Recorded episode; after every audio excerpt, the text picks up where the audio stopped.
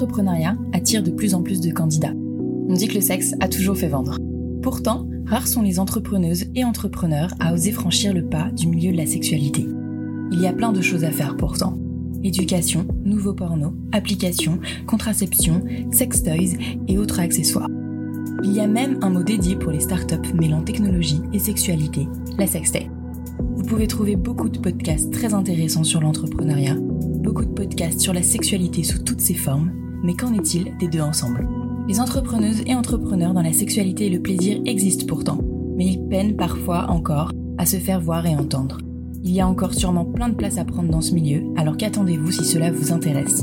Parce que peu importe vos peurs, il faut oser, comme souvent, et là peut-être plus.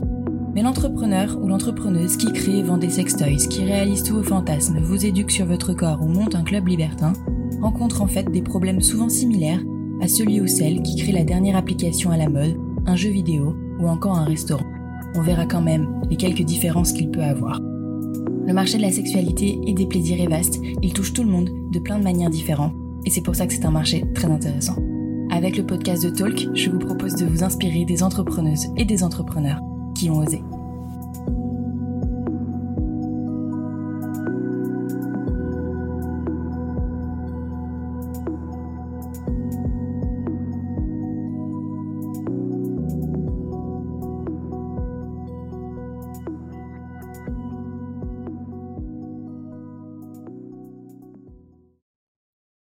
Alors bonjour Romain. Bonjour. Merci beaucoup d'avoir accepté cette invitation pour Talk Podcast. Du coup, je t'interroge parce que tu es le cofondateur avec Margot de Fera Diamond. Dis-moi si je me trompe dans la prononciation. Non, c'est ça. Ok. Et donc, vous créez des godes en silicone qui sont inspirés d'un univers très fantastique. Voilà, j'ai envie de savoir comment vous est venue cette idée, quel est votre univers, quelle est votre envie, votre objectif à travers ce projet qui est tout récent et qui n'est pas encore officiellement lancé, mais qui est quand même pas mal avancé. Moi, je vous ai découvert sur Insta, donc voilà, je te laisse peut-être te présenter, Romain, et présenter le projet un peu mieux. Oui, bien sûr. Donc déjà, merci beaucoup pour cette invitation. C'est la toute première interview relative au projet, même pour la toute première interview que je donne de ma vie. Et donc merci pour cette introduction. Et nous, du coup, effectivement, comme tu l'as dit, notre projet, donc, c'est de fabriquer et de vendre donc des sextoys en silicone sur un créneau assez fantastique. Et donc du coup, l'idée en fait derrière fantastique, c'est que c'est pas des phallus avec un gland bien rose, avec des veines bien bleues, etc., comme on a l'habitude de les voir dans les sex shops, mais voilà, c'est des créations un peu plus originales, typiquement des cornes de licorne, des tentacules, etc., des créatures un peu plus originales.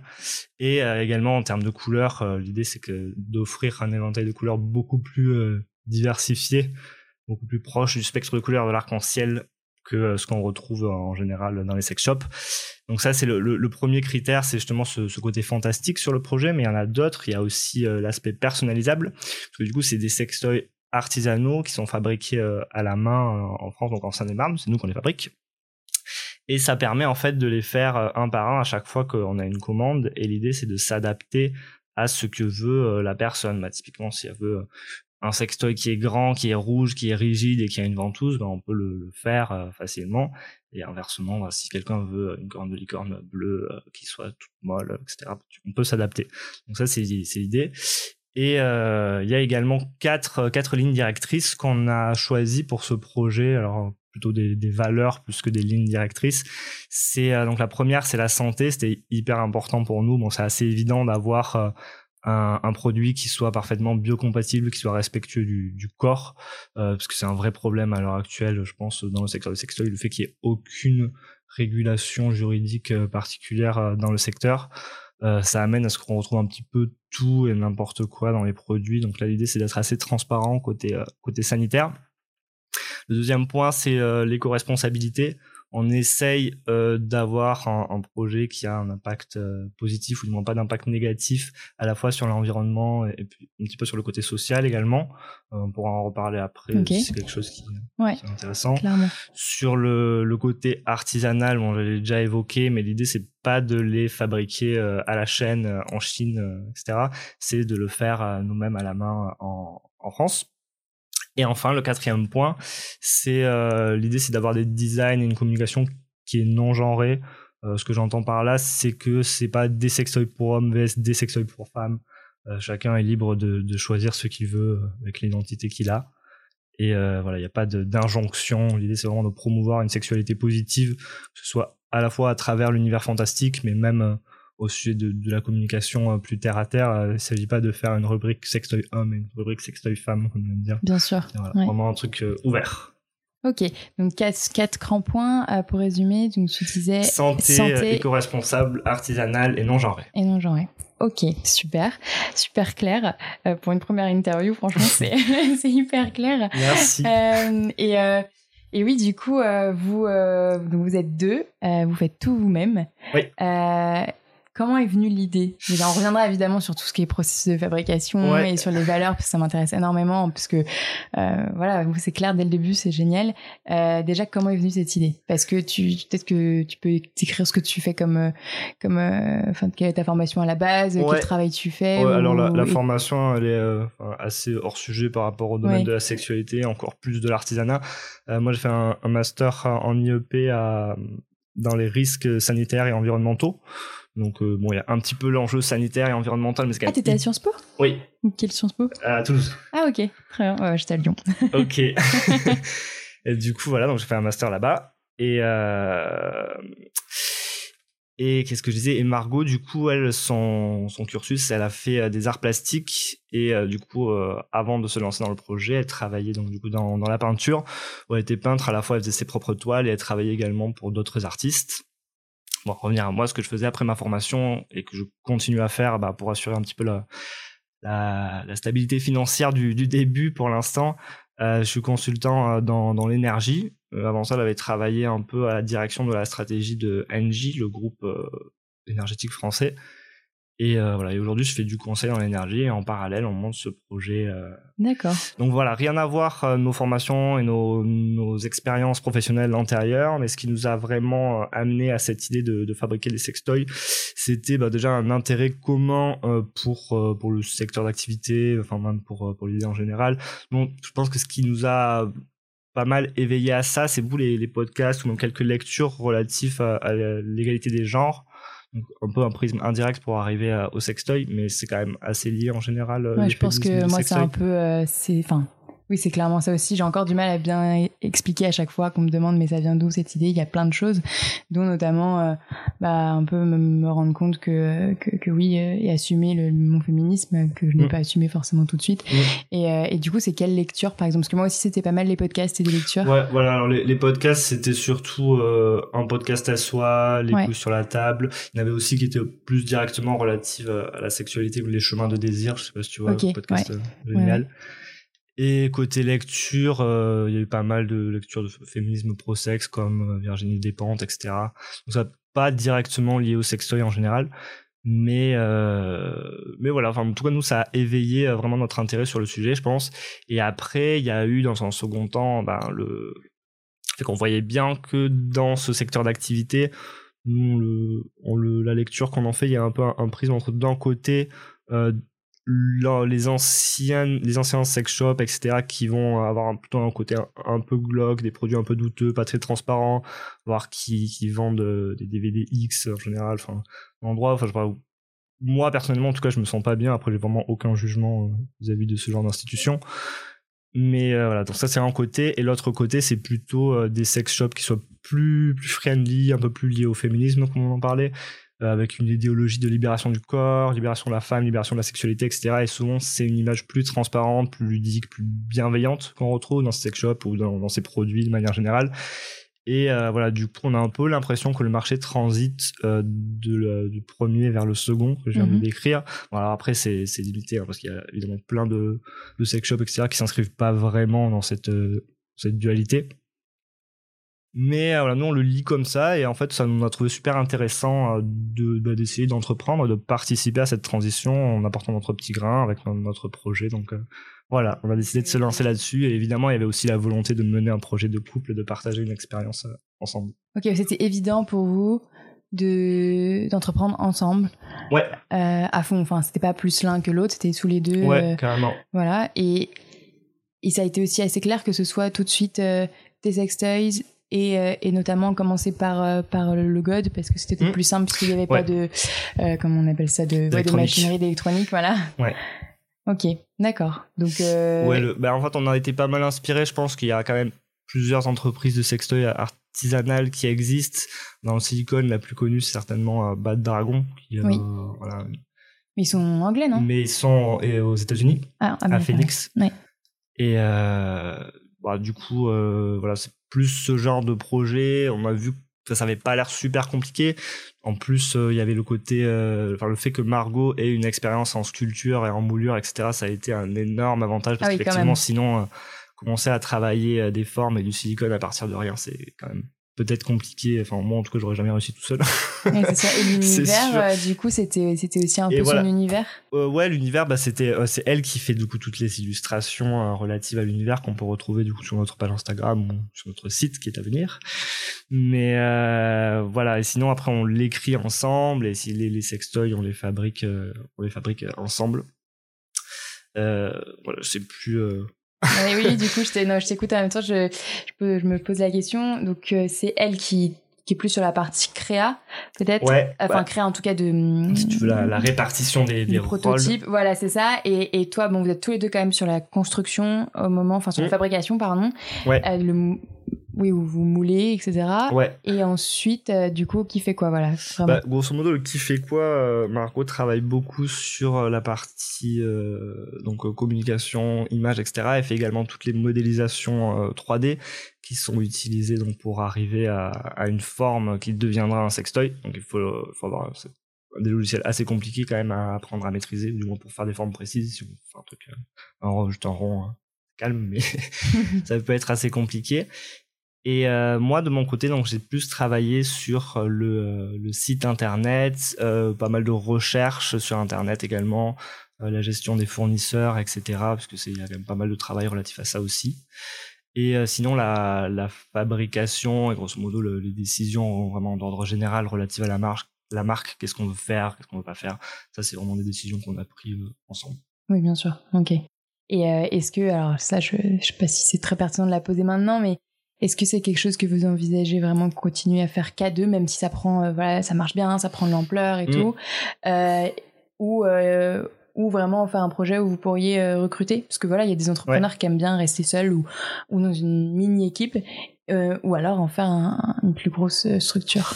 La question se pose pas vraiment encore, du coup, qu'on n'est pas lancé, mais effectivement, on y a déjà réfléchi. Quelle est votre ambition? Alors, du coup, d'un côté, notre ambition sur les produits, et donc peut-être aussi sur le côté humain et organisation. Ouais.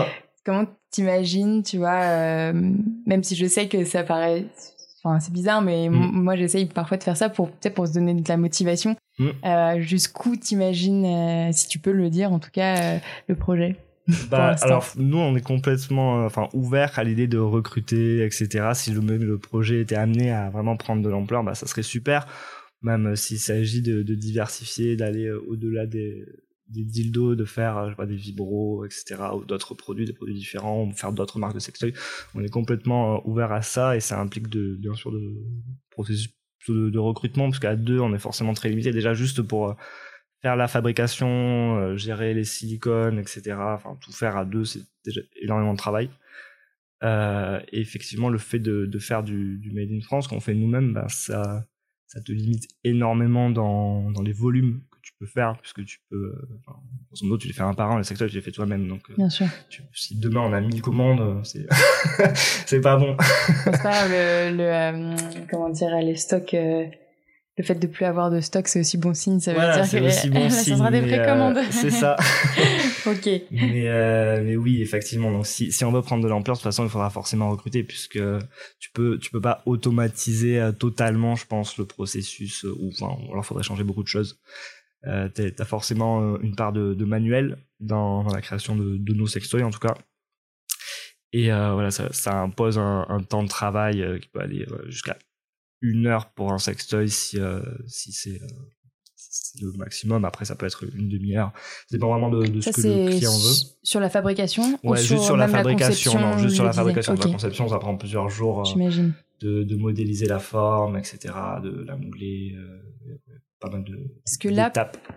Donc, ouais, il y a en gros les étapes, c'est donc le dessin.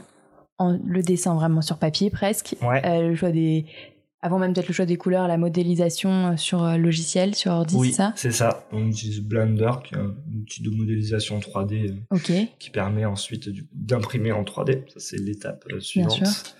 Donc une fois qu'on a, du coup, on a une première forme qui est une forme qui est toute dure, donc c'est pas, on peut pas l'utiliser en tant que sextoy.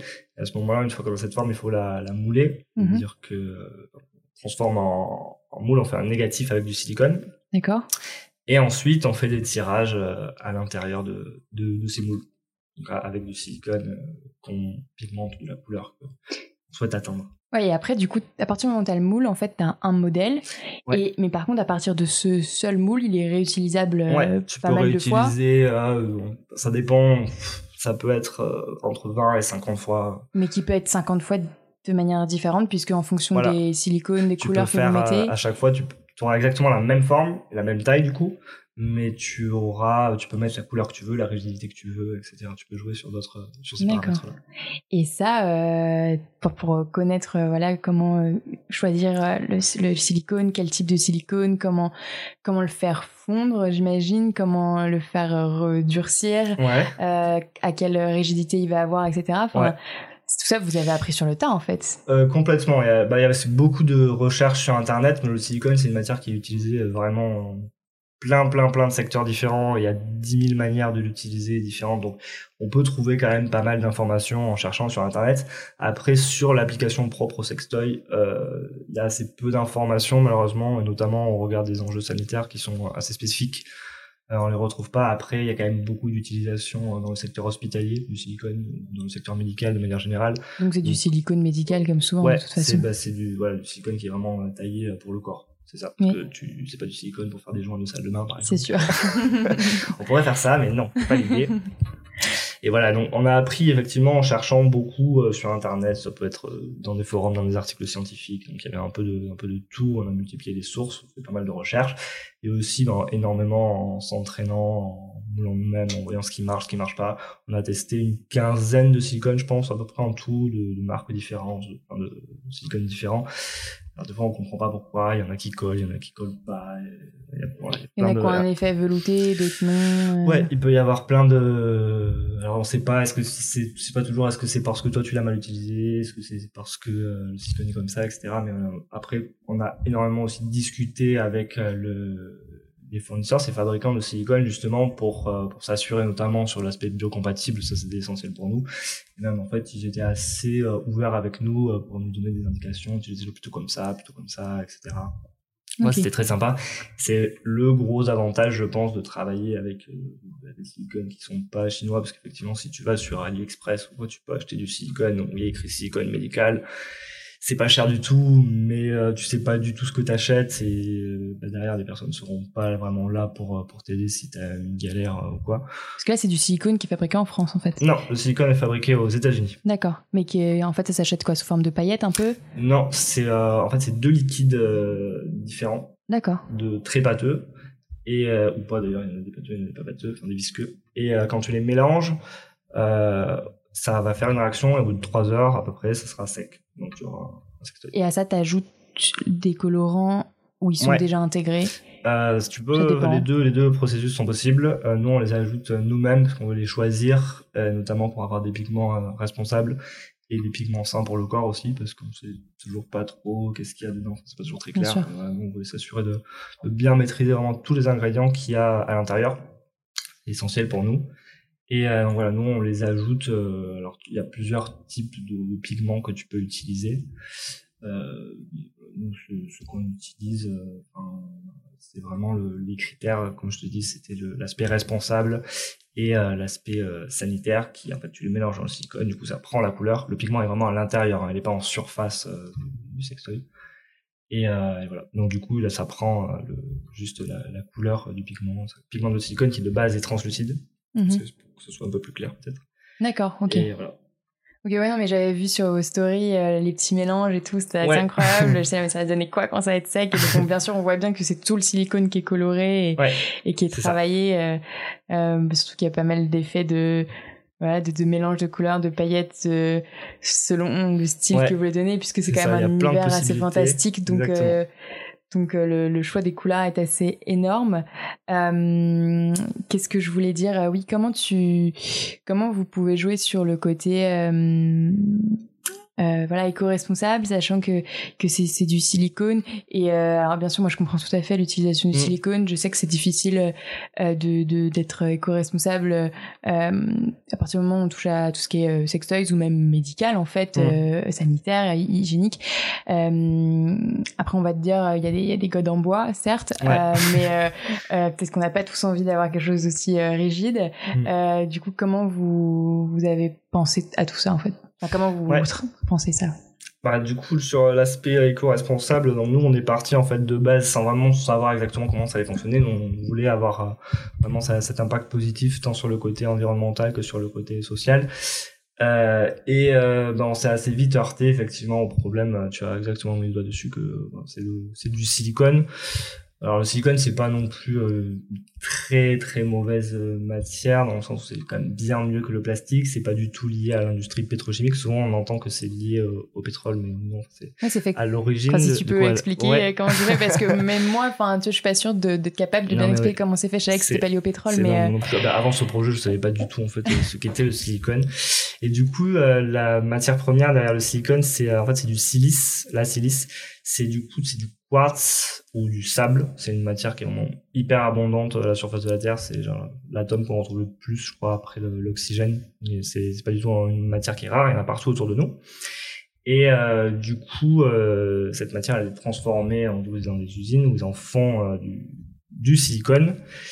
Et l'avantage, donc du coup, c'est déjà tout qu'on peut utiliser partout, mais sur l'aspect éco-responsable, c'est que la matière est ultra stable, contrairement au plastique, notamment pour tous les sextoys en plastique. Le problème, c'est que quand il va vieillir, le sextoy en plastique va rejeter divers produits chimiques pas super cool. Et la texture va se transformer. Etc. Tandis que le silicone, il reste complètement stable, et même s'il venait à finir un jour sa vie dans un océan ou au fond de la Terre, il va pas rejeter plein de microparticules, etc., comme le plastique. Juste, il va rejeter la silice, donc le quartz, le sable, du CO2, du dioxygène, et je crois que c'est tout. Mais voilà, il n'y a pas de produits vraiment polluants derrière qui sont rejetés. Juste les deux gros problèmes, les deux problèmes qu'on a identifiés, en tout cas sur l'éco-responsabilité du silicone, c'est le fait que pour le produire, ça consomme pas mal d'énergie, ça peut être polluant selon comment c'est fait. Et le deuxième point, c'est que contrairement à ce qu'on entend beaucoup aussi, c'est qu'il c'est pas du tout biodégradable, le silicone. On a vu pas mal de marques vraiment, oui, nos sextoys sont biodégradables, ils sont en silicone. Non, pas du tout. Non, je rigole, je n'ai pas du tout la prétention d'avoir une meilleure connaissance que les autres sur le sujet. Ok. Ouais, mais non, ça par contre, biodégradable, oui, ça, c'est pas biodégradable. Non, si t'as une cup ou une tétine de biberon, tu creuses un trou, tu la mets dans la terre, tu reviens 50 ans après, elle va être abîmée, mais elle sera toujours là. D'accord. Ça met, c'est beaucoup plus rapide que le plastique quand même pour se décomposer, mais c'est quand même de l'ordre du siècle, quoi. Donc, c'est pas hyper rapide. Voilà, ça, c'est les deux points négatifs, un petit peu, au regard de l'éco-responsabilité pour notre projet. On a quand même choisi de garder cette image-là et de la mettre en avant, quitte à assumer ces deux points négatifs et pas être parfait. Après, les autres points, c'est le fait de jamais utiliser de plastique, comme que ce soit dans nos sextoys, dans nos emballages, etc., ou dans les documents, parce qu'il va y avoir des petits documents relatifs à l'univers fantastique qu'on crée. Donc ça, il n'y a aucun plastique, c'est du recyclé et du recyclable. Et également, les pigments qu'on utilise, ils sont fabriqués en Europe, et c'est pas des pigments. Souvent, le problème qu'on a avec les pigments qu'on utilise pour faire des sextoys artisanales comme ça, c'est que c'est des micas, et ça provient de grosso modo du travail d'enfants plus ou moins esclaves en Inde, dans des mines, etc. Des conditions pas super cool. Donc voilà, nous on voulait pas faire un sextoy où derrière il y a qui sont morts pour le fabriquer. Donc l'idée c'est ça va aussi avec le fait de vouloir le fabriquer en France, c'est que vraiment on veut maîtriser qu'est-ce qu'on met dedans et qu'est-ce qu'on met pas dedans. Et donc voilà, on a par rapport à ça pour les pigments. Et bien sûr, il y a le fait de le faire en France, donc ça limite quand même beaucoup de déplacements, de ne pas avoir une chaîne d'approvisionnement qui fait 3 fois le tour de la Terre, même si, encore une fois, notre silicone vient des États-Unis. Et enfin, comme je te dis, on avait essayé plein de silicones et on a vraiment gardé le seul qui était américain parce qu'il combinait vraiment de belles propriétés à la fois esthétiques, à la fois sanitaires. Et... Oui, non, mais après, vous êtes transparent voilà. là-dessus ouais, et non, vous expliquez pourquoi. C'est pour un gage de qualité aussi, pourquoi pas. Enfin, après, c'est au consommateur de faire le choix. Complètement. Mais l'idée, c'est que de toute façon, c'est un produit de qualité qu'on va pouvoir garder très longtemps. Donc, ouais. Donc, et pour bien profiter avec, donc pourquoi pas quoi. Et donc du coup l'autre valeur c'était aussi non genré. Ouais. Donc moi c'est ce que j'essaye de faire. Enfin tu t'adresses, vous vous destinez à des orifices du coup, soit un vagin, soit un anus. Mais du coup non mais il y a quand même des formes qui sont différentes parce que normalement quand si c'est pour l'anus on est censé protéger. Enfin voilà comme il y a un, je sais plus comment on dit, il y a une sorte d'effet aspirant quand on met anus, donc c'est pour ça que la plupart des plugs ont une sorte de base un peu plus épaisse. Ça j'ai vu de toute façon sur la plupart de vos godes de toute façon, tous nos sextoys ont des bases, c'est ça. Ben, effectivement il peut y avoir un problème que quand on utilise le sextoy il y a le sextoy qui est perdu à l'intérieur du corps et enfin c'est assez courant en fait aux urgences. Impossible côté vagin normalement c'est impossible côté vagin, j'imagine que ça peut être galère à sortir mais en tout cas il y a une fin côté, voilà. C'est bouché côté vagin.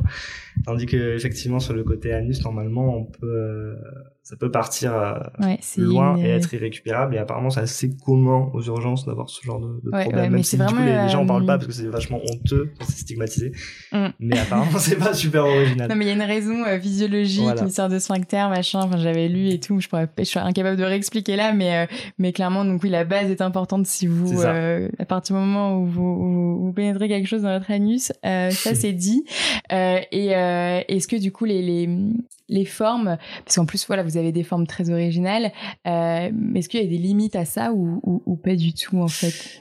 Oui, bah il y a deux limites déjà. Non mais à part bien sûr la taille, la grosseur, etc. Ouais. Mais je sais pas, on a des formes de tentacules, on a des formes de cornes de licorne, on a des formes, j'arrive pas à la nommer, il y a une forme qui est un peu ouverte sur le bout. Plante carnivore. Voilà, en fait, plante carnivore. Voilà, on a un peu de tout. Oui. Est-ce qu'il y a des limites ou pas? Bah, il y a voilà les deux limites que il y en a une qui est imposée par les lois de la physique, c'est qu'on peut pas mouler tout et n'importe quoi en silicone. Il y a des formes qui sont plus ou moins difficiles, etc. Donc ça, on va en parler. C'est juste des détails de comment se comporte le silicone, etc. Et l'autre limite plus évidente, c'est que il faut que le sextoy soit quand même agréable à utiliser. Il faut pas que si c'est juste pour le poser sur une étagère parce qu'il est joli, c'est un petit peu dommage. Pourquoi pas à la limite, mais voilà, l'idée c'est quand même l'idée c'est quand même qu'il soit agréable à utiliser. Donc on essaye de s'inspirer de formes, on fait des tests, etc. pour que le sextoy soit plaisant à utiliser tout simplement. Donc on s'inspire en général de 2 types de formes, et des formes plutôt courbées, donc c'est plutôt pour accéder aux parties intimes, peu importe lesquelles, et une forme plutôt droite et élancée, justement plutôt pour les sextoys anal. Mais encore une fois, l'idée c'est vraiment de laisser les gens choisir les pratiques qu'ils ont envie de faire, et de pas amener des injonctions en fait avec le sextoy, de dire il faut utiliser ça comme ça, juste tu fais ce que tu veux avec notre juste sextoy, des recommandations à la limite mais de ce qui est possible normalement. Et c'est vraiment de pas pousser les gens vers une bonne manière d'utiliser le sextoy et une mauvaise manière d'utiliser le sextoy. Voilà, tant que tout le monde est consentant, vous faites ce que vous voulez avec eux. Bien sûr. Ok. Et du coup, vous avez déjà eu un peu des demandes de votre communauté en mode moi j'aimerais bien plus telle forme, ou alors tel style d'univers, ou alors telle couleur. Vous avez déjà eu ce genre de demandes? C'est vachement encourageant justement d'avoir commencé à en parler un petit peu sur les réseaux sociaux avant, et d'échanger, d'essayer de créer une communauté avant le lancement, parce que justement on a plein de retours de gens qui nous disent ça c'est bien, ça c'est moins bien, cette couleur elle est belle, vous auriez essayé ça, vous auriez l'appeler comme ça, vous auriez faire ça. On a plein des fois des choses qui sont complètement irréalisables. C'est assez rigolo de voir ça. Effectivement, c'est vraiment très très intéressant de créer ce lien avec une communauté. Enfin, nous, on adore ça, en tout cas, dans nos deux jobs respectifs avant. Il n'y avait pas du tout cet aspect-là. D'accord. Typiquement, le directeur de la stratégie à Engie m'avait jamais dit « Waouh, c'est vraiment super ce que tu fais, Romain. » Non, ça se passait pas comme ça. Enfin, là, c'est dans l'autre sens. C'était peut-être ton boss. Est-ce que peut-être tes clients t'ont dit non? Peut-être, non, je sais pas. Non, c'était moins évident. En tout cas, c'était pas le même contact qu'on avait avec eux. Ça, vous aviez pensé à ça quand vous avez commencé à poster sur les réseaux, à vous dire avant de lancer, on a besoin de montrer ce qu'on fait, outre bien sûr faire la pub ou quoi avant le lancement et montrer ce que vous faites. On va échanger avec eux et on va aussi construire un peu notre marque ensemble. Complètement, ouais, c'était l'objectif. Et puis l'idée, c'est d'arriver aussi à... nous, on voudrait se lancer avec une campagne Ulule, et donc c'est bien d'avoir un peu une communauté pour cette campagne Ulule, et ça permet d'avoir eu un premier retour, je pense, du marché, une première évaluation, essayer d'avoir rassemblé des gens autour d'un projet, et ça permet de vérifier qu'est-ce qui plaît pas, etc. Alors ça reste assez limité, puisque c'est juste des likes ou des commentaires sur Instagram, des avis de quelques personnes, mais c'est déjà vraiment intéressant et enrichissant, je trouve, d'avoir ces retours. Nous, on les lit tous, en tout cas, on aime beaucoup. Ouais, bah ouais, mais j'ai vu que là, vous demandiez en ce moment... Alors, je sais plus, c'était la couleur. Il y a une fois les couleurs et une fois peut-être le nom pour un prochain. Oui. Pareil, les noms, je vais essayer voilà. Comment... les noms, en général, on essaie de trouver quelque chose qui soit en lien avec notre univers, autant le nom des couleurs que le nom des formes, des sextoys. Après, la plupart des noms sont encore arrêtés. C'est vraiment des noms inventés, j'ai pas fait attention, où il y a des références littéraires. C'est des noms inventés, vraiment directement relatifs à notre univers. D'accord. Il n'y a pas de référence particulière, c'est vraiment... On essaye vraiment de promouvoir le côté imagination. Je pense qu'il est vraiment très important comme moteur de la libido. Sur le côté sexe positif, justement, ça c'est quelque chose qu'on aime bien mettre en valeur. C'est assez peu mis en valeur, je trouve, l'aspect qu'il faut imaginer, il faut être créatif pour avoir une sexualité épanouie et justement aller à l'encontre de l'aspect performance, etc. Il y a beaucoup de sextoys qui promettent des orgasmes en 2 minutes, etc. Enfin, c'est très bien, j'ai vraiment rien contre tous les vibros type etc. C'est génial ce qu'ils font. Enfin, je en vrai, il y a deux avis, il y a deux camps là-dessus. Il y en a qui adorent et il y en a qui disent que c'est dangereux parce qu'on va devenir addict, ce qui peut arriver. Enfin, faut savoir l'utiliser avec parcimonie, ça reste un accessoire, quoi. Mais voilà. Ouais. Et l'idée, c'est que, je pense si on demande aux gens quel est le rapport sexuel le plus mémorable positivement qu'ils ont, je pense pas que ça va être leur orgasme qu'ils ont eu en 2 minutes avec leur vibro hier soir, mais peut-être que ça sera quelque chose qui est plus travaillé, etc. Il y aura des éléments de surprise, plus d'imagination, peut-être avec un partenaire, peut-être pas, etc. Mais je pense que c'est plus une sexualité qui est travaillée. Ça prend du temps, je pense, d'avoir une sexualité épanouie, il faut y consacrer du temps. Et c'est plutôt dans cette vision-là de la sexualité positive qu'on essaye d'aller, et pas juste libérer le corps, les orgasmes c'est trop bien, les injonctions religieuses c'est pas bien, etc. Donc finalement vous vous adressez pas mal au couple en fait. Pas particulièrement, l'utilisation peut être en solitaire, l'utilisation peut être à deux, on peut même juste l'exposer sans même l'utiliser. Quand je dis couple, c'est dans une utilisation à deux, quoi. Pas forcément un couple de long terme installé ou quoi, mais ou exclusif, mais juste plutôt ça peut être une utilisation autant seule que à plusieurs, mais du coup si c'est tout seul ou toute seule, du coup, c'est quand même dans la recherche de se faire plaisir soi et du coup de la masturbation. Ouais, complètement. Donc, du coup, il n'y a pas de problème aussi. Non, bien sûr, il n'y a pas du tout de problème relatif à la masturbation. Ça fonctionne très bien tout seul. Après, je ne sais pas. Moi, j'ai tendance à... Comment dire ? Peut-être à plus apprécier ce côté... partage, mais c'est pas vraiment une valeur. Chacun voit sa sexualité comme il veut, et c'est vraiment ça qu'on essaye de promouvoir. Si vous voulez l'avoir tout seul, tout seul ça fonctionne très bien. Si vous voulez l'avoir à 2, à 10, ça fonctionne très bien aussi. Peut-être un peu des deux, de toute façon, pour savoir ce qu'on aime seul, ce qu'on aime avec quelqu'un d'autre ou à plusieurs. Ouais. Et c'est rarement... quoique, je sais pas, c'est rarement que tout seul ou que avec des gens. La construction de notre sexualité peut être sur les deux pans, du coup. Oui, complètement. Et du coup, vous n'avez pas spécialement pensé à qui... vous n'avez pas besoin de vous dire, vous vous adressez à un type de personne. Est-ce que vous vous adressez plus aux hommes, plus aux femmes ? plus couple hétéro, couple homo? Non, bah, on n'a pas défini très précisément une cible. Ça, c'est notre cible, ça, c'est pas notre cible, etc. Bon, on attend de voir un petit peu à qui le projet va plaire. Déjà, on a une première idée avec justement les retours qu'on a sur Instagram, même si Instagram, bah, forcément, c'est comme déjà, ça fait office de filtre, un premier filtre. Il y a peu de personnes qui ont plus de 60 ans sur Instagram, typiquement. Mm-hmm. Alors, ça pourrait très bien intéresser des gens qui ont plus de 60 ans, pourquoi pas. Ouais. Mais du coup, on attend surtout d'avoir, de commencer à vendre pour mieux connaître notre cible et s'adapter un petit peu à ce qu'ils veulent, qui ils sont. Ok, d'accord. Vous avez, là, vous avez quoi, un peu plus de 1000 abonnés, je crois, et ouais. Ça, c'est difficile de voir s'il y a une démarcation d'un point de la population. Après, il y a déjà plus de femmes en général sur Instagram et sur la sexualité, ouais. Donc ça aide pas forcément de savoir si vous êtes plus pour les femmes ou plus pour les hommes. Et puis en fait, moi j'aurais plutôt pensé même, est-ce que vous êtes plus un des personnes qui s'intéressent à, je sais pas moi, la littérature fantastique, la science-fiction, c'est plutôt ça en fait, peut-être vos targets. Ouais, effectivement. Plutôt que des genres et des catégories. Complètement. On a essayé de cibler un petit peu les gens qui avaient une sensibilité au monde fantastique, etc. Alors geek ou pas geek, mais effectivement on a essayé de cibler ça. Au final, il y a pas que des gens dans cet état d'esprit-là qui nous ont suivis. On essaye vraiment on attend de voir qui vont être nos clients. On est super curieux de voir qui va vouloir acheter les diamonds.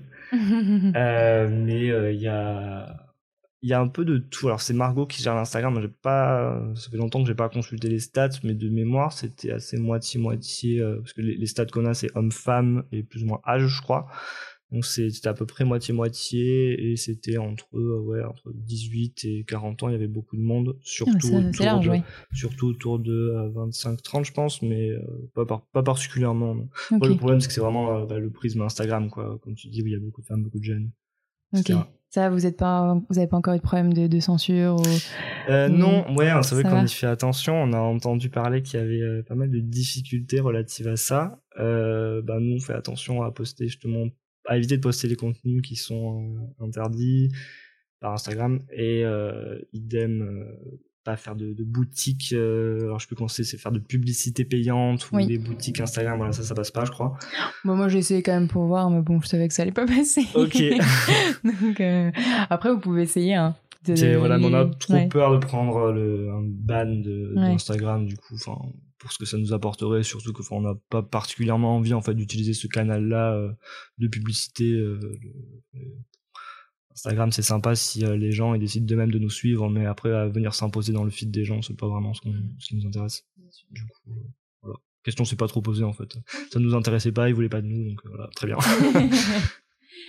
Du coup, j'ai deux questions. D'abord, l'origine de Fera Diamond, pourquoi ça s'appelle comme ça? Ouais. Et après, rien à voir, comme on parlait il y a 2 secondes des potentielles difficultés. Là, la question s'est pas posée avec Instagram, mais si vous avez déjà, avec un projet si jeune, des petits problèmes ou des petits obstacles, mais aussi des choses très très cool, très bonnes nouvelles, on peut faire les deux, ça. Ok. Dans la première question, c'était, pardon, le nom l'origine. Oui, l'origine du nom. Du coup, on a beaucoup cherché. On s'est arrêté sur Fera Diamond parce que la sonorité nous plaisait beaucoup. Ça fait assez fantastique. Et pour l'anecdote, en latin, ça veut dire esprit sauvage. D'accord. Donc, on a choisi ça pour ça. Décidément, le latin et la sexualité, là, ça fait le 2e épisode que j'enregistre où je vous parle de latin et sexualité. Donc, okay. En plus, vous allez sûrement passer juste après cet épisode auquel je pense avec Control X, donc c'est marrant. D'accord. Ok. Voilà, donc du coup, c'est ça l'origine du nom. Après, encore une fois, ça a surtout été choisi pour des raisons esthétiques. Nous, c'était un nom qui nous plaisait. On avait hésité avec juste Fera, mais le problème, c'est que en termes de droit pour déposer sa marque, Fera, c'était difficile, c'était trop simple. Pareil, le site internet, c'était toujours déjà pris. Donc voilà, on a essayé de complexifier un petit peu en disant Fera Diamond, en sachant que du coup Fera, c'est notre monde fantastique, c'est le nom du monde, et les Diamonds, c'est le nom des sextoys. Donc c'est les Diamonds de Fera, c'est les sextoys de l'univers de Fera. Voilà. Parfait. Ok, super clair. Donc ça, c'était assez facile à trouver. Oui. Et ensuite, en gros, du coup, ça fait combien de temps que vous êtes dessus ? Ça fait un an, je dirais entre un an et demi. On travaille dessus. Après, on n'a pas toujours été à fond, étant donné qu'encore une fois, on avait nos jobs respectifs en même temps. Mais ouais, là en ce moment, on est vraiment à fond dessus. Et en tout, on a dû commencer. Je pense que le tout premier, ça devait être en janvier, février 2019, je pense. D'accord, à peu près. Un peu plus d'un an, ouais. Un an et demi, et donc en un an et demi, est-ce que vous avez déjà pu rencontrer des petits obstacles, que ce soit vraiment dans la pure fabrication, donc ou même quand vous en parlez dans votre entourage, ou je sais pas, des petites choses des petites problématiques d'entrepreneur. Ouais, bah il y a toujours plein de petits problèmes au quotidien, alors que ce soit les silicone qu'on reçoit, qui correspond pas du tout, l'imprimante 3D qui arrête de fonctionner, il y a 10 000 petits problèmes. Le fait de vouloir tout faire soi-même, forcément, tu internalises ta production, mais tu internalises aussi tous les problèmes qui vont avec. Donc, je pense que les problèmes qu'on a eu, c'était surtout avoir un process fluide pour travailler le silicone et arriver à faire des choses bien. Ça a pris combien de temps de trouver ce process à peu près clair. Bah, il est encore en cours d'amélioration en fait, hein. On s'arrête chaque fois, on essaye de nouvelles choses, etc. D'accord. Mais je dirais que ouais, ça a mis un an avant de vraiment arriver à faire des choses propres avec un silicone qu'on aime bien. C'est votre recherche et développement quoi. Voilà, c'est ça, exactement. Ok. Donc il y a eu beaucoup de difficultés par rapport à ça. Après on appréhende beaucoup aussi l'ouverture du compte en banque qui est réputée pour être assez pénible pour les entreprises du secteur de la sexualité. Ouais.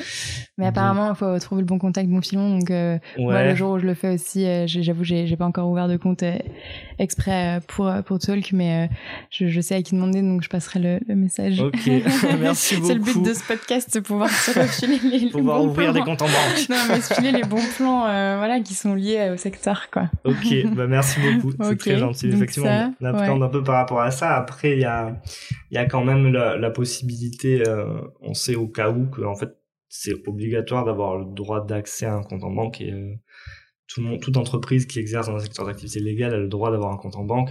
Et si tu vas voir la Banque de France avec une lettre de refus, par exemple du Crédit Agricole ou je sais pas, de n'importe quelle banque, ils peuvent forcer la banque à vous ouvrir un compte. Après, le problème de ce type de processus, c'est que on part avec des relations plutôt pourries, je pense, avec son banquier. C'est sûr. Et clairement, je pense qu'il y a des tarifs pas du tout avantageux, etc. Alors, j'imagine qu'il y a des inconvénients. Alors, je connais pas le processus exactement, mais je sais qu'on peut. Si vraiment il y a des gens qui sont complètement bloqués par ça, je pense qu'ils peuvent aller voir la Banque de France, et la Banque de France peut contraindre les banques à ouvrir un compte à une entreprise. Ouais. Non, mais ça, c'est sûr. Après, le truc, c'est que si t'as envie de te lancer, Et est-ce que t'as envie de t'avancer dans une procédure comme ça? Ouais. Voilà, faut le faire en parallèle, d'ouvrir dans une autre banque. Je sais pas, mais. Ok. Bah, donc ça, vous appréhendez, mais bon, ça devrait. Sinon, on espère que ça va marcher. En tout cas, on va essayer, etc. Et puis après, le gros suspense, évidemment, c'est est-ce que les produits vont plaire? Est-ce qu'on va en vendre, etc. Ou est-ce qu'on aura fait tout ça pour rien? Il faudra retourner faire du conseil dans l'énergie. Est-ce que tu sais si à peu près déjà quand est-ce que vous voulez lancer la campagne Ulule, ou c'est prématuré on pense fin septembre, donc trop bien. Plutôt bientôt. Après ça dépendra, peut-être que ce sera à mi-octobre, peut-être pas, ça dépendra vraiment de comment ça avance. Il y a encore quelques problématiques à élucider. 2020 mais, quoi. Ouais, oui, 2020 complètement. Et après on sait pas, on avait prévu la fin de l'été. Donc on sait, c'est pas, après dans notre site qui est à peu près prêt, il nous manque quelques sextoys à faire, à photographier, et encore quelques problématiques à élucider, mais dans l'ensemble ça a bien avancé et le projet est quasiment fini. Ouais. C'est génial. Ok. Et donc là, la campagne Ulule, ça dure 30-45 jours. Ça va être des préventes, ça va être... Ouais, c'est ça. Ouais, l'idée c'est de faire des préventes. L'idée c'est que les gens puissent en fait choisir quel secteur ils veulent. Il y aura énormément de choix. En fait, le fait de faire des secteurs artisanaux, ça permet vraiment de faire beaucoup de combinaisons. Je vais pas vraiment insister là-dessus au début de l'épisode. Mais il y a vraiment plusieurs milliers de combinaisons possibles entre la forme, la taille, la couleur, la rigidité, le type de socle, etc. Ça fait énormément de possibilités et voilà, l'idée c'est de laisser le choix aux clients sur Ulule de choisir justement exactement celui qui les intéresse. Et après voilà, donc l'idée c'est de les vendre un peu moins cher en précommande sur Ulule et on verra okay, si ça marche ou pas, mais ouais, l'idée c'est de faire des précommandes et puis bah, ça nous permettra si jamais il y en a beaucoup d'acheter le silicone, parce que le silicone est quand même super cher, le silicone médical surtout en l'important aux États-Unis c'est méga cher et du coup voilà, en fait, si on a 1000 commandes, à aucun moment, avec nos salaires, on pourrait acheter de quoi faire fabriquer 1000 sextoys. Bien sûr.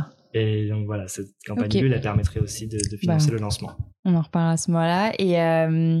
Et sinon, plus de manière générale, maintenant que du coup, ça fait 1 an et demi que vous entreprenez dans le milieu de la sexualité, que vous vous renseignez là-dessus, bon, milieu du silicone aussi, clairement, mais est-ce que il y a des choses que vous voyez, en plus, voilà, il y a un boom là-dedans quand même, d'une certaine manière, et des choses que vous voyez qui vous aimez pas, qui vous plaisent pas. Moi, je découvre, j'ai l'impression qu'il y a aussi de plus en plus de ce qu'on appelle apparemment du woman washing ou du feminist washing, je sais pas comment l'appeler. Et d'un autre côté, des choses que vous voudriez qui existent et qui arrivent, quoi. En fait, quels sont les projets qui, selon vous, ne sont pas une aide à l'avancée d'une libéralisation de la sexualité, et de l'autre, ceux qui pourraient aider et qui n'existent pas encore ou qui arrivent dans d'autres pays peut-être? Ouais. Alors, c'est un peu compliqué. Vaste question. Mal formuler ma question. Mais, non, pas du tout. Alors sur le feminist washing, etc. Moi, je sais pas, j'ai pas la prétention encore une fois de dire tel projet est bien, tel projet est pas bien. Les gens ils font ce qu'ils pensent bien, j'imagine, etc. Nous, voilà, encore une fois, on essaye de faire de l'éco-responsabilité, après on n'est pas parfait, et peut-être qu'il y a des gens qui essayent de promouvoir le féminisme, et qui pour autant, oui, ça, bien sûr, un positionnement qui est pas parfait.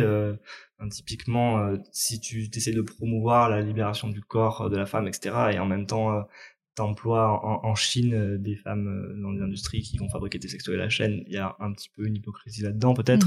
Après, je ne vais pas du tout juger ceux qui font ça, voilà. La prétention de savoir mieux que les autres, on ne ferait pas ça.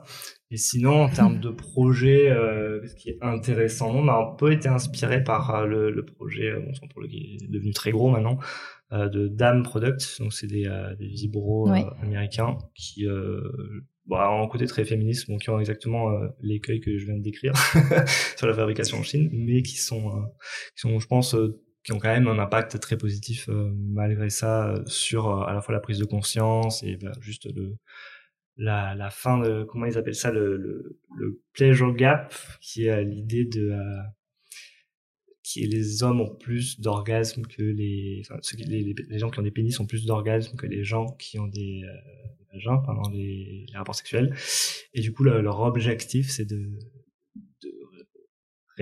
fermer ce gap, de rééquilibrer ce gap. Je trouve ça assez marrant, à la fois sur l'aspect sensibilisation, et puis même leurs produits en fait sont très bien. Ouais, c'est vrai que leurs produits pour le coup sont très très originaux, je trouve, dans et qualité. Je sais pas si tu l'as déjà utilisé. Pas encore là, on vient enfin de trouver un fournisseur pour les avoir. Okay. On les avait contactés en direct, mais c'était compliqué. Enfin voilà, ils sont aux États-Unis, donc c'était plus simple pour nous en tout cas au début de passer par un distributeur et mais j'en avais déjà vu, pas testé encore, mais je sais que normalement c'est bon gage de qualité et on va normalement revendre, donc ouais.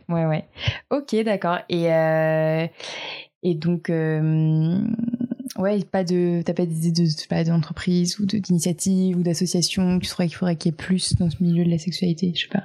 Ou même, je sais pas, en termes d'éducation sexuelle, tu vois, on a fait tous les deux des IEP. Alors, je sais pas, t'as fini quand? J'ai fini il y a 3 ans.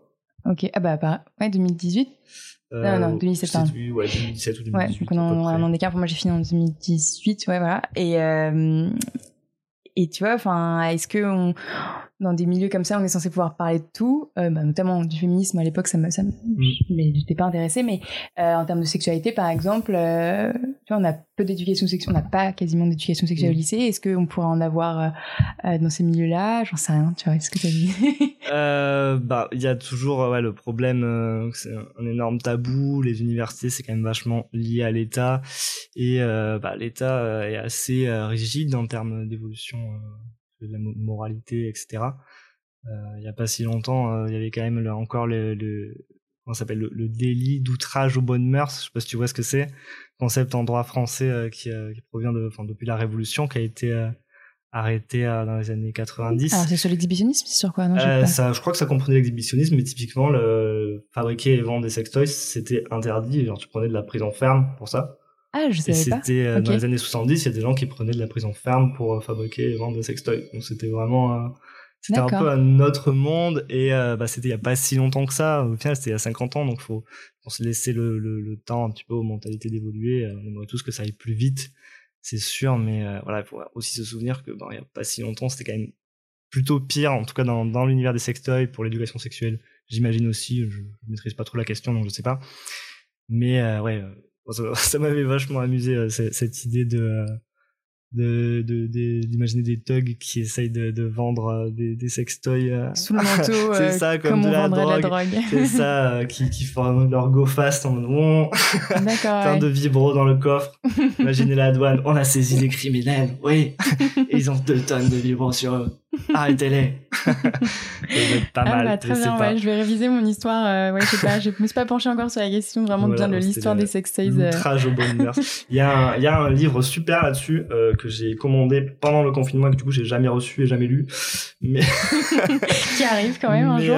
Faudrait que je le recommande parce que du coup j'ai pas pu le récupérer.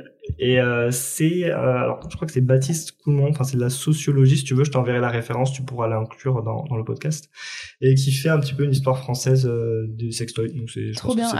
J'ai pas vu du tout, d'accord. Et je pense que c'est un ouvrage sympa et qui est justement pas mal porté, comme archive en tout cas il a beaucoup utilisé, je crois, les archives de la police, et du coup il y a plein de situations assez humoristiques. Pour faire des sketchs, le capitaine de police qui dit oui, alors on a arrêté ces gens-là qui possédaient 8 dildos sur eux, alors vraiment en prison direct. Ça m'a fait beaucoup rire, j'ai voulu lire le livre mais j'ai pas encore fait. Ok, écoute, je crois qu'on va finir là-dessus. Je crois que c'est assez drôle de finir pour ma recommandation culturelle. J'allais te demander, je sais que tu as lu beaucoup de choses sur le silicone, mais aussi du coup sur les arrestations par rapport aux sextoys. Exactement. Maintenant tu sais que ça ne devrait plus arriver. Normalement. Il y a encore en vrai, la plupart. Aujourd'hui, il y a vraiment zéro loi ou zéro encadrement juridique en France sur les sextoys. On peut en mettre absolument n'importe quoi. Mais justement, les seules légiférations qu'il y a, ou en tout cas quand les sextoys sont abordés à l'Assemblée nationale, c'est plutôt justement dans le sens de réinterdire ou de aller dans un sens qui en est le moins possible. Et on va pas du tout dans le sens. Il me semble qu'il n'y a pas beaucoup de propositions de loi. Alors peut-être que je me trompe, c'est possible, qui vont dans le sens justement d'une protection du consommateur où on contrôle les matières qu'on a, parce qu'à l'heure actuelle. C'est vraiment la fête des phtalates et des bisphénols A, des métaux lourds, solvants, etc. Donc, il y a quand même encore des évolutions juridiques à faire, je pense, de ce côté-là. C'est bien beau d'avoir autorisé le truc, mais il faut l'encadrer un peu maintenant. C'est ça, exactement. Voilà. Ok, super, merci beaucoup. Et puis, rendez-vous à la rentrée ou en octobre pour la campagne du Jules, quoi. Exactement, merci beaucoup à toi. Très bien.